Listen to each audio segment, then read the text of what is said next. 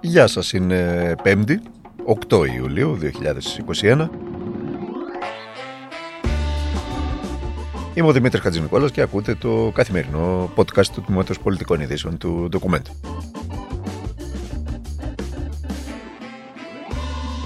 Στον αστερισμό του στελέχους Δέλτα, όλος ο πλανήτης, σήμερα στην ημεδαπή συνεδριάζει η περίφημη Επιτροπή των Ειδικών. Το κυβερνητικό ρεπορτάζ, έτσι όπως μεταφέρεται από τα μέσα μαζικής ενημέρωσης και τους συναδέλφους που το καλύπτουν, θέλουν η αυστηροποίηση των μέτρων σε χώρους ψυχαγωγίας. Και όλοι οι χώροι εστίασης, τα μπαρ, τα κλαμπ και τα κέντρα διασκεδάσεων θα λειτουργούν αποκλειστικά με καθήμενους και με τους κανόνες χωρητικότητας που έχει ορίσει το Υπουργείο Ανάπτυξης. Ενώ όλο και περισσότερο ακούγεται το ενδεχόμενο λειτουργίας νυχτερινών κέντρων μόνο για εμβολιασμένους. Σε περίπτωση μη συμμόρφωσης, το, τα πρόστιμα θα είναι τσουχτερά, λέει η πολιτεία και οι κυβερνώντες. Και οι παραβάτες θα αντιμετωπίζουν άμεσα ποινή προσωρινής αναστολής δραστηριότητας. Η ακριβής απόφαση που ισχύει μέχρι σήμερα δεν είναι ότι δεν φοράμε μάσκα στους εξωτερικούς χώρους. Είναι ότι φοράμε υποχρεωτικά μάσκα στους εσωτερικούς χώρους και συνιστάται να φοράμε παντού στους εξωτερικούς, μπορούμε να μην φοράμε όπου δεν υπάρχει συνοστισμός. Άρα τι θα κάνετε, μια επαναδιατύπωση θα κάνετε; Αυτό το σήμα το μπορούμε να μην φοράμε όπου δεν υπάρχει συνοστισμός εξελίφθη από την κοινωνία ότι δεν φοράμε μάσκα έξω. Και τελικά έξω δεν φοράει κανένα πουθενά μάσκα. Αυτός που ακούσατε ήταν ο Υπουργός Ανάπτυξης. Νομίζω καταλάβατε τη φωνούλα του. Δεν υπάρχει άνθρωπος στην ημεδαπή, έτσι πως πάει και λίγο σε όλον τον πλανήτη, που να μην αναγνωρίζει αυτό το χαρακτηριστικό ηχόχρωμα της ε, φωνής του. Τι μας είπε ο κύριος Γεωργιάδης, Καταλάβατε τι είπε; Δύσκολα. Προσπάθησαν επιτυχώς για μία ακόμη φορά να κάνει μία κολοτούμπα και να εμφανίσει την κοινωνία ως υπεύθυνη για τη χαλάρωση ότι η κοινωνία είναι εκείνη που δεν κατάλαβε καλά το κυβερνητικό μήνυμα. Γιατί τον ακούσαμε, γιατί αυτή ακριβώς η νοοτροπία του κ. Γεωργιάδη και των κυβερνώντων, να δείχνουν δηλαδή συνεχώς την κοινωνία με το δάχτυλο, βρίσκεται πίσω από την καχυποψία της κοινωνίας. Τα πράγματα είναι πάρα μα πάρα πολύ απλά. Η πειθό, ο νουνοχής διάλογος, τα επιχειρήματα, η κατανόηση, η βαθιά ενσυναίσθηση, δηλαδή, απουσιάζουν. Και όταν απουσιάζουν, η κοινωνία είναι φυσικό όχι μόνο να αντίδρα, αλλά να είναι πάρα μα πάρα πολύ προσεκτική σε όσα ακούει και βλέπει.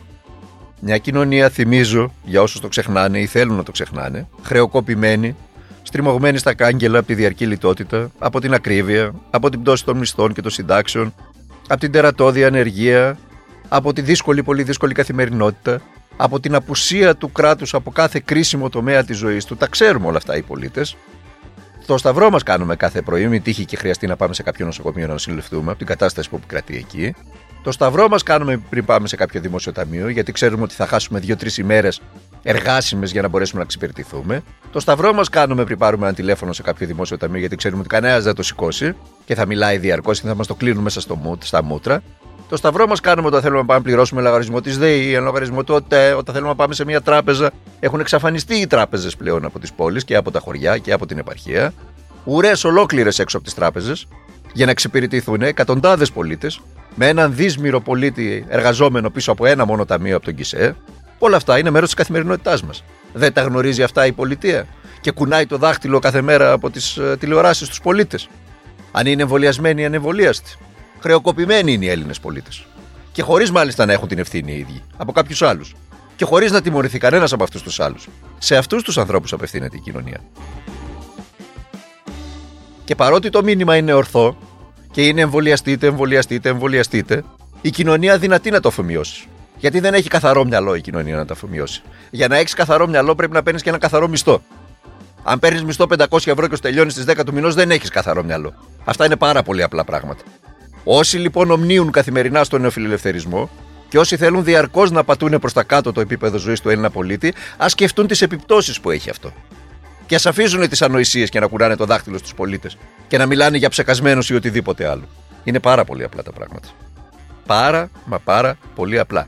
Αν κάποιοι νομίζουν με ότι με ριλιτοπέχνιδα, με ανοησίες κάθε μέρα στις ε, τηλεοράσεις και με το να μου κουνάνε το δάχτυλο στην εξουσία θα διατηρήσουν την εξουσία τους, κάνουν πολύ μεγάλο λάθος.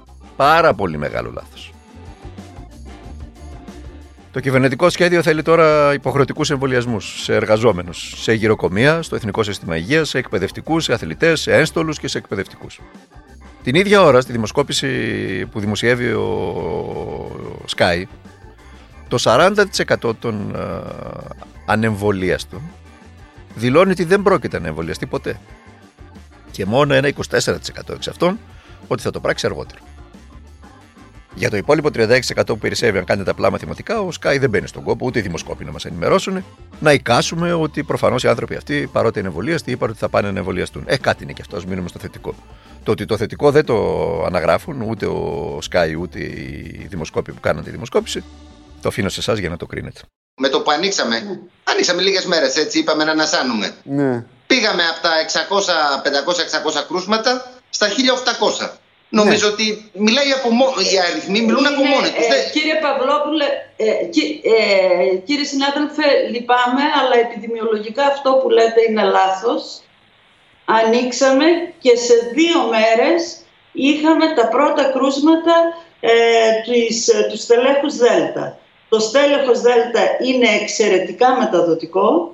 Είναι σαν να μην είχαμε κανέναν εμβολιασμένο στη χώρα γιατί είναι διπλάσια η μεταδοτικότητα, παραπάνω από 50% οι ανεμβολίαστοι και αυτό δημιούργησε την κρίση. Εκεί καθυστερήσαμε να κατανοήσουμε ότι έρχεται ε, καινούριο κύμα λόγω του στελέχους Δέλτα, όχι λόγω των προηγούμενων, όχι του Α που ήταν το Βρετανικό και δεν έπρεπε να είχαμε άρει το, ε, το μέτρο. Επιπλέον, εκείνη την περίοδο προσπαθήσαμε να εμβολιάσουμε τα νέα παιδιά, τους δώσαμε το, ε, το κίνητρο των 150 ευρώ, αλλά τους δώσαμε τα 150 ευρώ εντός 24 ωρών από την πρώτη δόση.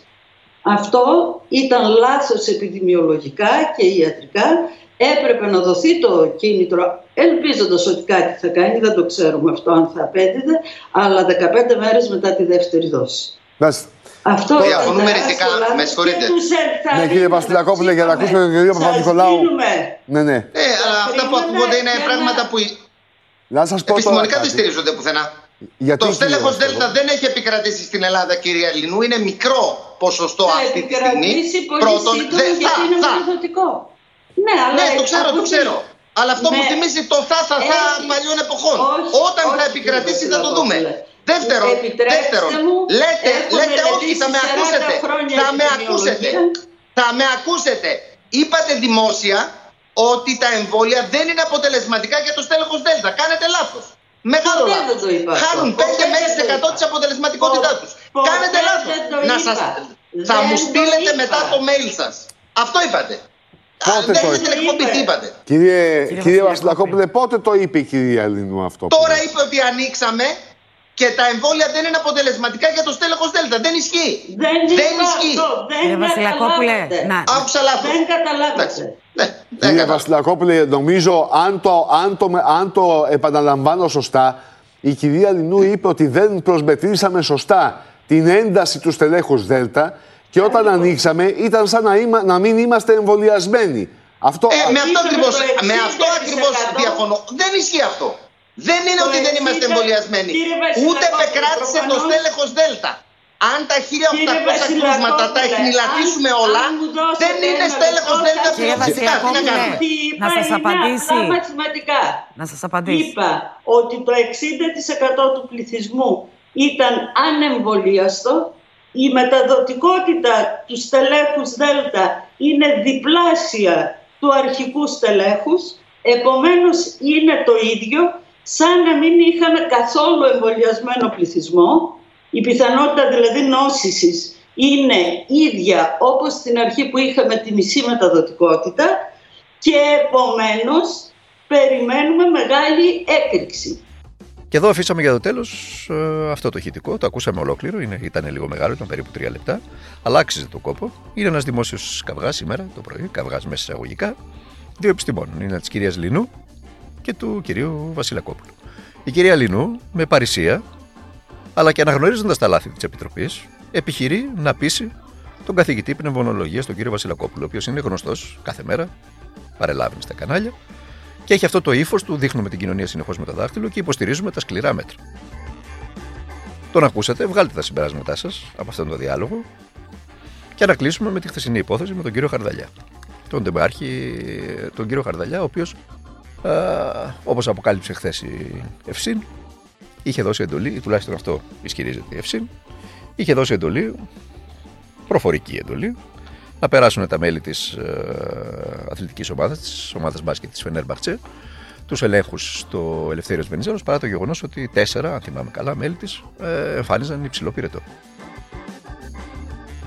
Ο τομέα προστασίας του ΣΥΡΙΖΑ, ο κύριος Χρήστος Σπίρτζης, σήμερα κατέθεσε μηνυτήρια αναφορά στον Άριο Πάγο. Ενώ η εισαγγελία πρωτοδικών ξεκίνησε προκαταρκτική εξέταση προκειμένου να ξεκορυβωθεί η βασιμότητα όσων καταγγέλλονται. Αν δηλαδή δόθηκε άνωθεν εντολή να εισέλθουν στη χώρα τα μέλη της Φενέρμπαχτσε, παρά το γεγονός ότι είχαν πυρετό, αν λέω εγώ αξιωματούχοι χρησιμοποιούν πακιστανικά τηλέφωνα και γιατί τα χρησιμοποιούν, Ποιος είναι ο λόγος ένας αξιωματούχος να χρησιμοποιεί πακιστανικό τηλέφωνο, τι είναι, το είπαμε και χθες, καμόρα είναι, μαφία είναι; Και επιτέλους, ξαναλέω εγώ, αν ευσταθεί αυτό το τραγικό που ακούγεται όλο και πιο συχνά από υπεύθυνα χείλη και από επίσημα χείλη, ότι στην πυρκαγιά, στην τραγική πυρκαγιά στο μάτιο που χάσανε τόσοι συνάνθρωποι μας στη ζωή τους με τόσο τραγικό τρόπο, κάποιοι αξιωματικοί της πυροσβεστικής έκαψαν τους ανθρώπους αυτούς για να προκαλέσουν την πολιτική αλλαγή. Για να εκθέσουν τους προϊσταμένους τους και να μπουν οι ίδιοι στη θέση τους. Ακούγεται όλο και πιο συχνά.